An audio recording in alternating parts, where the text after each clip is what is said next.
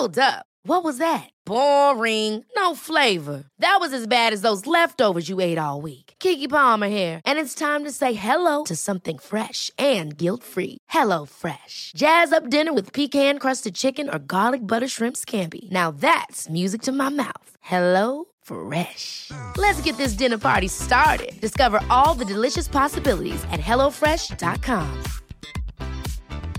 Hiring for your small business? If you're not looking for professionals on LinkedIn, you're looking in the wrong place. That's like looking for your car keys in a fish tank. LinkedIn helps you hire professionals you can't find anywhere else, even those who aren't actively searching for a new job but might be open to the perfect role. In a given month, over 70% of LinkedIn users don't even visit other leading job sites. So start looking in the right place. With LinkedIn, you can hire professionals like a professional. Post your free job on linkedin.com slash achieve today.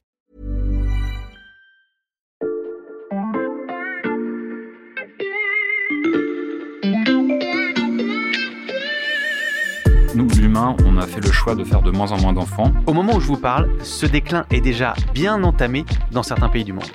On trouve par exemple des villages où il y a quasiment plus que des vieux, euh, on voit des maisons fermées, la végétation qui a, qui a envahi tout le paysage. euh.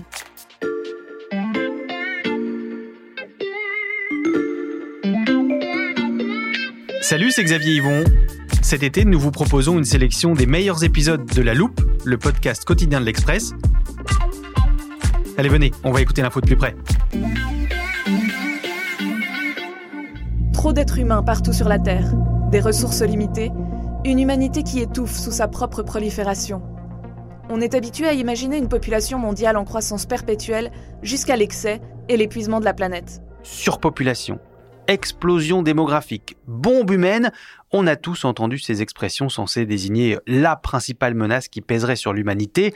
Elle grandit trop vite pour une planète trop petite. Sauf que de plus en plus de démographes s'accordent pour dire que d'ici la fin du siècle, la planète va en fait se vider de ses habitants. La population mondiale atteindra un pic et puis elle diminuera rapidement.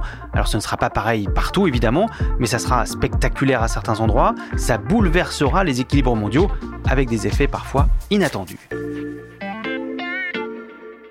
it's not a good thing, it's not a bad thing, but it'll be the biggest thing that happens this century. On ne peut pas dire si ça sera un bien ou un mal, mais ça sera le plus gros changement de ce siècle. Ce changement, c'est le déclin de la population mondiale. Voilà ce que dit Darrell Breaker que vous venez d'entendre.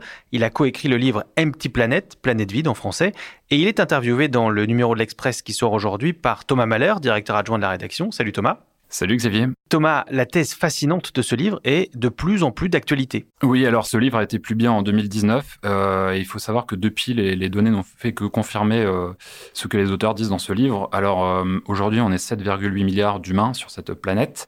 Selon les Nations Unies, on va atteindre un pic de 11 milliards à la fin du 21e siècle. Et après ça, la population mondiale va décliner.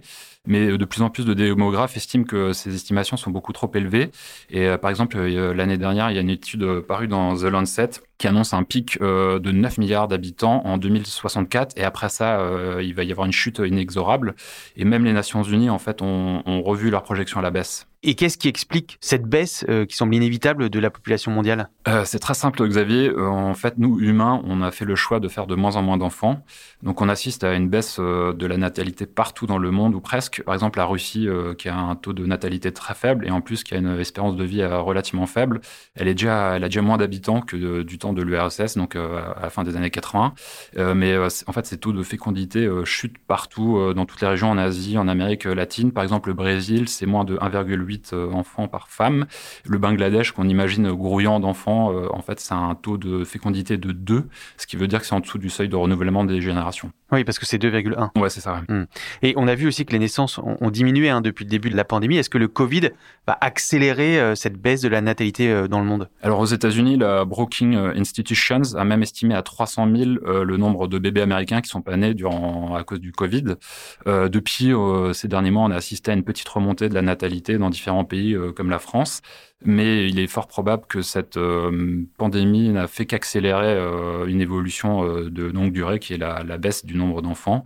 Il faut avoir conscience que si la population mondiale aujourd'hui continue à grandir, c'est essentiellement parce que les humains vivent de plus en plus longtemps et non pas parce qu'on fait plus d'enfants. Et justement, pourquoi les humains font-ils moins d'enfants? Alors les experts avancent plusieurs facteurs, mais Darrell Bricker et Johnny Bidson aiment bien résumer ça par un, un mot, c'est l'urbanisation.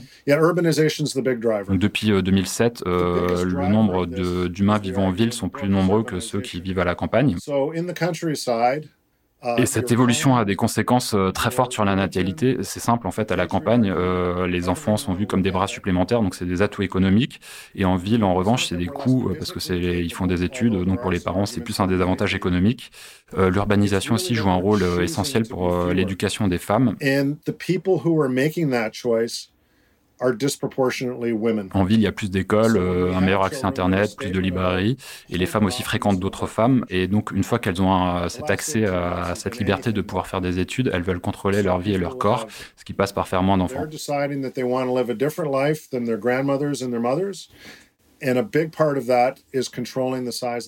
Et Thomas, il y a des pays où c'est particulièrement le cas?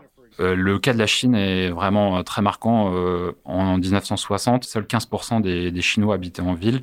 Aujourd'hui, c'est plus de la moitié, ce qui fait que le taux de fécondité s'est effondré. Aujourd'hui, si le chiffre de 1,3 annoncé par le recensement chinois de 2020 est correct, il faut savoir que ce pays peut perdre la moitié de sa population d'ici la fin du siècle. Donc ça passera de 1,4 milliard aujourd'hui à 700 millions en 2100. D'où la panique du régime chinois qui a donc autorisé les couples à avoir trois enfants, mais en fait, ça, ça, les experts s'accordent à dire que ça changera sans doute rien. Et l'Afrique, on nous annonce depuis des années qu'il va y avoir un boom démographique euh, en Afrique. Est-ce que c'est ce qui va se passer ou est-ce que l'Afrique aussi, la population va diminuer? Alors déjà, il faut savoir que l'Afrique du Nord a un taux de natalité beaucoup moins élevé qu'on ne le pense. La Tunisie, par exemple, c'est un taux de fécondité de 2,2, pareil la Libye. La vraie exception, en fait, c'est l'Afrique subsaharienne. Le recordman en la matière, par exemple, c'est le Niger, qui, où les femmes font encore plus de 7 enfants en moyenne. Mais euh, l'Afrique subsaharienne n'échappera, elle, pas non plus à cette, cette chute de, la natalité. Elle suivra euh, le reste du monde. Euh, la seule vraie question, c'est de savoir à quelle vitesse les démographes sont pas tous d'accord sur ce, sur ce sujet. En fait, il faut réaliser qu'il a, il a fallu 150 ans à l'Europe pour arriver à nos taux de, fécondité actuels. L'Amérique latine, ça a été 50 ans. On peut parier que l'Afrique subsaharienne, ça prendra encore moins de temps euh, du fait de l'accès à la technologie, de l'éducation, de l'urbanisation qui explose euh, là-bas. Euh, par exemple, le Kenya, qui avait un taux de fécondité de 8 dans les années 60, a aujourd'hui un taux de fécondité de 3, ce qui est une diminution spectaculaire. Donc c'est, tout ça, c'est juste une question de temps. Ces projections vous semblent peut-être un peu lointaine, mais au moment où je vous parle, ce déclin est déjà bien entamé dans certains pays du monde. Et on prend la direction maintenant d'un pays qui se vide à un rythme effréné. Il comptait 9 millions d'habitants il y a 30 ans, 7 millions aujourd'hui. 5,4 millions d'ici 2050 selon les projections de l'ONU. Ce pays, c'est la Bulgarie, l'un des endroits du monde qui se dépeuple le plus rapidement, mais on peut encore y croiser la correspondante de l'Express en Europe de l'Est, Nadia Bletri. Euh, bonjour Nadia. Bonjour. Ça ressemble à quoi aujourd'hui, euh, Sofia, la capitale de la Bulgarie? Alors, euh, la capitale bulgare, c'est une ville qui compte officiellement 1,2 million d'habitants, sans doute davantage en fait, mais, mais ce qui est sûr, c'est que c'est la plus grande ville du pays. Euh, alors comme dans toutes les régions où il y a des hivers froids, euh, quand le printemps et l'été arrivent, il y a vraiment un air festif. Des musiciens dans les rues, des jeunes, et puis des habitants qui, qui revivent dehors en fait. Et par ailleurs, Sofia, c'est une ville qui est, qui est, dynamique, et y compris économiquement. En fait, puisque la Bulgarie a affiché ces dernières années, avant la pandémie, euh, plus de 3% de croissance. Il y a donc une belle énergie à Sofia. Donc le dépeuplement de la Bulgarie, on le constate ailleurs quand on se promène dans le pays? Bah, Le dépeuplement de la Bulgarie, euh, ça se voit surtout dans les campagnes, et en particulier dans le, le nord-ouest du pays. Euh, c'est la région la plus pauvre de la Bulgarie, et donc euh, la plus pauvre de, de l'Union européenne aussi. Et alors concrètement, comment ça se voit? Euh, bah, en fait, il y a des, des, localités qui ont des allures de, de villes fantômes. Euh, on trouve par exemple des villages où il y a quasiment plus que des vieux. Euh, on voit des maisons fermées, la végétation qui a envahi tout le paysage. Et moi, la dernière fois, par exemple, dans un petit village à peu près à, à 120 km de Sofia, j'ai croisé un homme de, de, 75 ans qui me disait que qu'il avait l'impression de devenir fou en fait, à force d'être seul et de ne plus parler qu'à ses poules et à ses chiens. Wow. Alors les gens se plaignent aussi de, du manque d'infrastructures. Et puis, c'est vrai qu'il y, a certains euh, corps de métier qui commencent à manquer en Bulgarie. Alors, euh, je pense par exemple aux, médecins, euh, qui sont notamment très convoités à l'Ouest. Alors, c'est vrai qu'ils sont mieux payés à l'étranger que chez eux, et puis ils peuvent exercer la médecine avec plus de moyens, puis avec des, infrastructures plus compétitives. Donc, bah, bah, en fait, ils partent. Qu'est-ce qui se passe en Bulgarie, Nadia? Pourquoi la Bulgarie se vide à ce point-là? Bah, Alors en Bulgarie, il y a plusieurs facteurs qui expliquent que, le pays se vide. c'est d'abord un exode massif. Euh, aujourd'hui, il faut savoir qu'il y a environ 2 euh, millions de, Bulgares expatriés. Et en fait, euh, les vagues de départ, elles ont commencé après la chute du communisme. On pourrait dire que c'est un exode qui pouvait avoir une dimension politique, en fait, dans les années 90.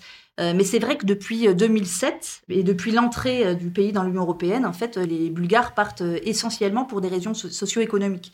Ils veulent trouver une vie meilleure de meilleures infrastructures, de, meilleurs salaires. Alors euh, évidemment, bah, tout cet exode euh, qui est associé au vieillissement de la population et puis à une baisse de la natalité, bah, ça donne un, cocktail assez détonnant en fait, hein, qui fait que la Bulgarie euh, se vide de ses forces. Et l'État bulgare, il fait quoi face à cet exode? Alors que fait l'État bulgare? C'est une bonne question. En fait, l'État bulgare a annoncé beaucoup de mesures ces dernières années. Mais en réalité, je crois qu'il y, a plus de, de 25 agences étatiques qui sont aujourd'hui chargées de lutter contre cette saignée démographique. Mais le problème, c'est qu'en termes de résultats, euh, c'est vraiment inefficace. Alors c'est vrai qu'il y a beaucoup d'initiatives euh, privées pour freiner cet hiver démographique. Comme quoi? Bah, Justement, en ce moment, dans les rues de Sofia, euh, on, peut voir des grandes affiches avec le visage de deux stars de la télé et, ils viennent de monter une plateforme Internet pour essayer en fait de faire rentrer les talents en Bulgarie. Alors concrètement, ils filment la réussite d'entrepreneurs, c'est des petits portraits de, de, de 3 à 5 minutes qui postent sur leur plateforme. Et en fait, ils fonctionnent vraiment comme une petite agence pour l'emploi. Alors, ils mettent en relation des demandeurs d'emploi et des entreprises, euh, mais c'est pas les seuls. Hein. On voit aussi aujourd'hui des entreprises, euh, pareil, en, manque de main d'œuvre, qui mettent en place des incitations au retour. Alors, elles offrent à leurs employés des billets d'avion pour rentrer, un mois de salaire, ça peut être aussi euh, des aides à la réinstallation. Mais alors évidemment, tout ça, ce sont des exemples parmi d'autres, parce qu'en fait, on a vraiment le sentiment en, Bulgarie qu'une partie de la société civile a bien conscience des risques pour le pays, en fait, si jamais les tendances perdurent. Et justement, c'est quoi ces risques pour le pays? Bah, Là encore, euh, la situation la plus préoccupante, c'est celle des campagnes. En fait, il y a une étude de, l'Académie des sciences bulgares qui vient d'être publiée. Et elle explique qu'en 2040, euh, les deux tiers environ du territoire bulgare euh, seront des déserts démographiques si rien ne change. Et alors évidemment, ce déclin a des conséquences qui sont lourdes. Hein. Il y aura de plus en plus de personnes âgées et ça va avoir des répercussions sur tout le système social et puis sur les retraites en particulier. Mais alors, ce qu'il faut bien préciser aussi, euh, c'est que si la Bulgarie est championne de la dépopulation, euh, c'est pas la seule.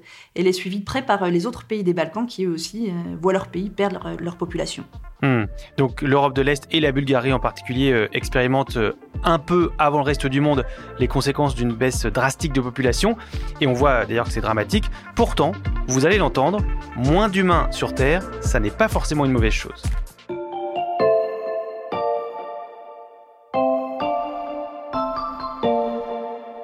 On va friser la surpopulation, mais j'accueille maintenant dans le studio Cyril Pluyette du service Monde de l'Express. Salut Cyril. Salut Xavier. Tu es l'un des auteurs du grand dossier sur la démographie mondiale qui fait la une de l'Express cette semaine.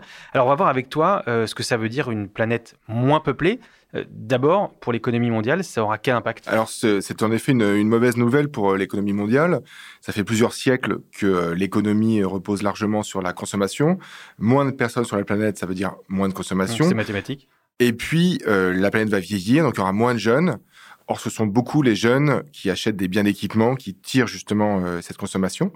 L'autre point négatif, c'est la baisse de la population active, qui va aussi avoir un impact euh, sur l'économie, notamment dans des pays comme la Chine, qui va le sentir très fortement. Et puis, bien évidemment, l'innovation s'en ressentira aussi, puisqu'il faut être nombreux et, et plutôt jeunes pour inventer des technologies du futur. Oui, donc d'ici la fin du siècle, il y aura moins d'habitants sur Terre, et tu viens de nous dire, ils seront aussi plus vieux en moyenne qu'aujourd'hui. Et ça, Cyril, tu m'as dit que ça allait avoir un effet sur les conflits armés. Oui, alors c'est-à-dire qu'une euh, population euh, plus âgée, c'est aussi une, population qui a moins tendance à faire la guerre et qui a moins tendance à se révolter aussi. Euh, la France, au moment de la Révolution française, puis des guerres napoléoniennes, était extrêmement jeune. la Révolution iranienne en 79 s'est fait aussi à une époque où le pays était très jeune. Donc, euh, ces euh, pays-là qui vont vieillir auront peut-être moins tendance à, vouloir faire la guerre à leurs voisins. Ça ne veut pas dire pour autant que ces pays seront euh, parfaitement calmes. Il va y avoir beaucoup de tensions internes, notamment par rapport à la question des, migrations. On sait que les sociétés plus âgées sont plus sensibles aux problèmes sécuritaires, en tout cas à ce qu'ils perçoivent comme des risques sécuritaires. Donc il y, a, plus un danger que ces sociétés se ferment et que ça crée des conflits, euh, des conflits internes. Et pour finir, Cyril, moins d'humains, ça veut dire moins de pollution. Donc on pourrait se dire que c'est plutôt une bonne chose pour la planète. Alors c'est plutôt une, une, bonne nouvelle à première vue. Puisque quand on observe à la fois les courbes de l'évolution de la population et d'évolution des températures sur la planète, on s'aperçoit que euh, qu'elles progressent toutes les deux très fortement euh, depuis l'âge moderne. Et donc, euh, moins d'humains, mathématiquement, peut aider à réduire les émissions de CO2. Mais de l'autre côté, c'est pas aussi simple, puisque aujourd'hui, ce sont surtout évidemment les pays très développés comme les États-Unis qui émettent énormément de CO2, beaucoup plus que certains pays évidemment en développement. Or, ces pays vont avoir tendance à vouloir rattraper le, niveau euh, économique, et c'est très bien, euh, du reste du monde, ce qui se traduira aussi par des émissions de CO2 euh, supplémentaires. Et puis, l'autre bémol, c'est qu'une une planète moins jeune, c'est aussi, comme on le disait précédemment, une planète qui a moins de ressources pour innover.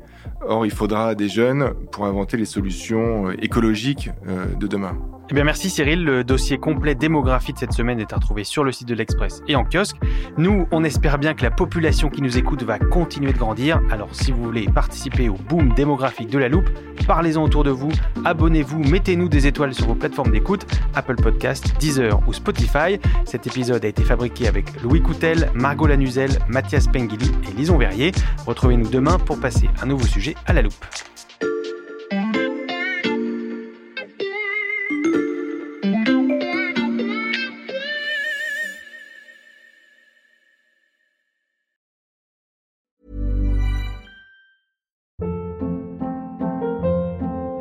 Hold up. What was that? Boring. No flavor. That was as bad as those leftovers you ate all week. Kiki Palmer here, and it's time to say hello to something fresh and guilt-free. Hello Fresh. Jazz up dinner with pecan-crusted chicken or garlic butter shrimp scampi. Now that's music to my mouth. Hello Fresh. Let's get this dinner party started. Discover all the delicious possibilities at hellofresh.com.